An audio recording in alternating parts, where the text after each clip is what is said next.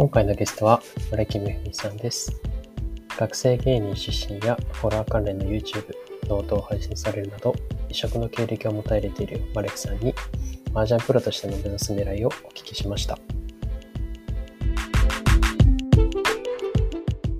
第8回のゲストに、マレキめふみさんにお越しいただきました。よろしくお願いします。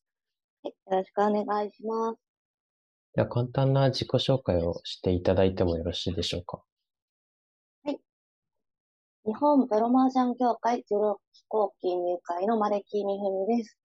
普段は五反田にあるマージャンネクストというノーレートフリーの雀荘に勤めております。特にこれといってタイトル歴とかはないんですけれども、6年目で新人王戦にも出られなくなった29歳です。よろしくお願いします。よろしくお願いします。ツイッターのプロフィール欄の方にノートのリンクを貼られていたので、そうですね。ちょっとそちらの方はあの読ませていただいたんですけど、あ、もう全然麻雀関係ないやつですね。そうですね、内容としてそうは、ですよ。はい、エッセイとかあと小小説、説とか、そうですね。でも僕自身が本がすごい好きなので、そうなんですね。面白いなと純粋に思いながら。読ませていただきました。私読書はお好きなんですか？そう読書好きですね。うん最近は読めてないですけど、全然。でも、うん、本はとっても好きです。小説が大好きですね。なんかおすすめの作家さんとかいらっしゃいます？おすすめですか？はい。好きでよく人に勧めてる本が、舞城大太郎先生っているんですけど、舞城大太郎のアシュラガールっていう本がすごい面白いので、これだけ人に勧めてます。いつも。すごい気持ち悪くて面白いね。あの、ノートとかも拝見する感じ、ホラーとかがお好きなんですか？そうですね。ホラー、好きですね。ノートは基本的に怖い話を好きするためだけに見てる感じもあるので、うん。自分が書くよりもよく、ホラーとか見てますね。僕は怖いのがすごく苦手なので、あ、残念です。はい、ちょっとこ、あの、そのおすすめしていただいた本も結構怖い感じの本ですか？全然、なんか、純粋な、大衆向け文学だと思ってます。よかったです。安心してぜ 読んでみます。ひ安心して note。の方もリンクを貼っておくので、すごい面白い、あの、文章書かれているので、はい。何にも更新、なんか、ね、全然してないそうですね。けど、コロナ禍にちょくちょく暇で書いてた感じが。陸編と境界っていうのがあすごくあ、ありがとうございます。個人的にすごくいい文章だなと思いました。ありがとうございます。あれは、個人的な命題なので、読んでもらえて嬉しいです。僕はちなみに、えっと、森博さんがはい、はい、はい、はい。すごく好きですね。すべてが F すになるべてがっていうの F が、になる。はいうん、うん。あれドラマが、とかもやったそうですね、ドラマ化もされましたね。そのあたりから読み始めて、はい。とても面白いです。あ、読みます。すいません。脱線、読みます。脱線してしまいました。全然、全然。本の話は好きなんで。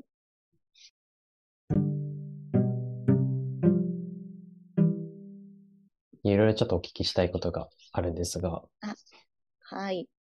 まず以前 YouTube を始められていたということで、そちらについても紹介していただいてもよろしいでしょうか？ありがとうございます。日本プロマージャン協会の小宮千里プロと一緒に、ホラー苦手って聞いたとこなんですけど、オカルトホラーチャンネルを昨年からやってて、動画の投稿頻度はだいぶ少ないんですけど、怖い話したりとか、おすすめのホラー映画紹介したりとか、あとは幅広げておみくじとか、そういった周り、身近な、ちょっとオカルトチックなスピリチュアル要素のあるものについて触れていく YouTube をやっています。あ、チャンネルは MM ラボっていうチャンネルをしているので、よかったらリンクの方も後で貼っておくので、もし興味ある方いらっしゃいましたら、ぜひフォローしてみてください。ありがとうございます。ぜひお願いします。結構珍しいですよね。YouTube をされてる方は、インタビューさせていただいた方にもいらっしゃったんですけど、基本的にはこう、オンライン麻雀の実況だったりとかがメインな印象がありますね。基本的には、そう、プロ雀士の人でも YouTube 始めてる人はとっても増えてると思うんですけど、やっぱりそういう麻雀ゲームの配信とか、オンラインゲームの配信、メインだよなとは思っているので、まあ普通そっちだなとは思うんですけど、うん、やっぱりノートであれ、YouTube であれ、あんまり関係ないことをしがちですね。うんいろんなことに興味があってつい手を伸ばしがちですね。逆に麻雀を始められたきっかけって何かあったりしたんですか？そもそも麻雀をしたのは、初めて触れたのは大学生の時なんですけど、それこそ学生で宿舎に入ってて、そこにいた子たちと一緒にみたいなのから始まって、次がファイトクラブ、ゲームゲーセンに行ってよくやってて、うん、で大学卒業してしばらく触れなかったんですけど、その学生、大学卒業後にフリーターになって 本屋さんに入って本屋さん辞めて次何しようかなって言った時に今の雀荘に勤めて、そこで点数計算とか覚えた感じですね。でその流れでプロにもなられたんですか？ね。そうです。お店の方でなってみないっていうので、じゃあ、勉強してなるかっていう感じで、ふわっと入ってますね。実際プロになられて、どうですか？実際プロになって何にもできてない節はあるんですけど、やっぱりいろんな人と出会えたり、有名な人であれ、新人の人であれ、なんか、うん、いろんな人に会える、会えたなって感じです。うん、確かに実際のオフラインでする麻雀だと、すごくいろんな人と関わりがあるので、いいですよね。うん、そうですね。やっぱり、そう、目の前にしてやるのってなんか空気感も違うし、所作とか 綺麗だなとか、変わった切り方するなとか、そういうのも楽しいですね。うん。うん。やっぱり、後後輩、キラと後輩になるんですけど、はい。それこそ、天保だと有名だったけど、あんまりリアルの卓には触れたことがない子が、こう、教会に後輩として入ってきたときに、理論とか打つのとか、どうしたらいいか分かってるけど、所作がおぼつかないっていう状態とかも、やっぱり気になるけど、それはな、やっていけばなれるし、結局元から、その、麻雀についての理解はあるから、慣れるだけで全然タイトル取ったりしてたので、その子が。うんうん範囲に触ったり、卓に触ったりして、リアルで打つっていうのも、経験するとすごい楽しいし、一気にネット麻雀とかやってる人たちは強くなるんだろうなって思うので、ぜひ打ってみてください。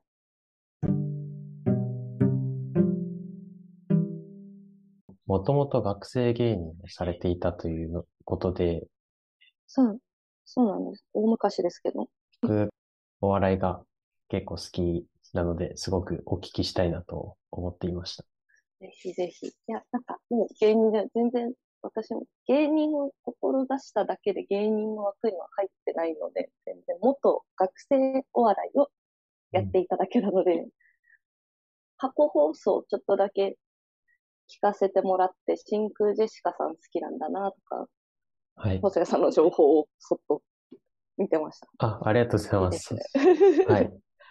そうですね。真空ジェシカはすごく 好きなので、また宣伝になりますけど、あの、皆さん、聞いてみてください。真空ジェシカを。はい過去の放送か。そう。真空ジェシカさんが学生お笑いやってた時のちょっと上ぐらいうん。で、私の同期で今、同期ぐらいというか、ちょうど被ってる世代だと、ママタルトとかフランスピアノとか、あの。辺がよく一緒にライブに出てた世代になるので、ちょうど今みんな30ぐらいで売れ始めたりしてるので、ちょっと頑張ってもらって、売れる前にもう一回仲良くなって、あの、人とのつながりを古速に作ろうとしてます。僕でもわかるようなお名前の方々で、よかったです。ママタルトさんは、確か去年の M1 だと、準決勝にまで行かれてましたよね。そうです、そうです。まったるとも、そうですね。あの、よく、川北さんがマーゴメって言ってるんですけど、はい。まあ、もともとは、あの、便利な、ママタルトの大鶴ひまさんが、めちゃくちゃ便利な言葉ですよ。何にでも使えますからね。あの、国語辞典は将来的にあの言葉一つになるって言われてるので、覚えておいて損はない。配布プリントみたいな感じで済む。まあ、ごめん。便利なことは、ちょっと、麻雀業界も流行らせたいけど、とんでもないマラワルが出てきそうなんで、ちょっ出てきそうですね。と、論もつももいらないですからね。うん、マーゴメですか。ごめんで。マーゴメの話ができると思ってなかったので、非常に嬉しいです。マーゴメ、マーゴメの話をすることは本当にないですからね。いや、ないですね。いや知ってる人がいて私も嬉しいです。いや、マーゴメです。マーゴメです。もともと芸人を志されたなんかきっかけとかあったんですか？そうですね。う ん学生芸人の時に、たまたま、ちょっと、その当時あった関東ローカルの番組があったんですね。学生お笑い芸人の。うん。それの、なんか、収録メンバーに残れたんですよ。大会があって。で、それに出れたことで、プロになれるかなと思って、志してたけど、やっぱり、ちょっと、ホラーとか好きなんで、基本、地上波向きじゃ、テレビでできないよって、ライブではやったけど、それはテレビだとできないからが、結構ネックになったりして、うん。面白いって難しいなと思って、自然と遠のきましたね。確かに、ホラー関係でネタをされてる方ってあんまりいらっしゃらない気もしますね。なんか、すごい、アングラーなライブとか、地下ライブ行くと、結構いるんですけど、うん。やっぱう売れてないですからね。う そういう人ん。たちは。生きていくのにちょっと、楽しいけど、不便そうだなとう思って、ん。いう節はあったんで。もともとお笑いが好きで学生芸人になられたんですか？そうですね。もともとずっとお笑いは好きで、で、たまたま入った大学にお笑いサークルがあってライブ見に行って、うん面白かったのでっていう感じで、トントンとうんやってましたね。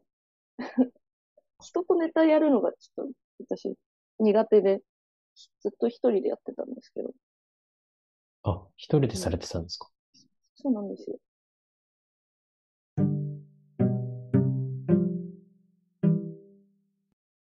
マレキさんが将来的にはどのようなプロになっていきたいかなど、最後お聞かせいただければと思います。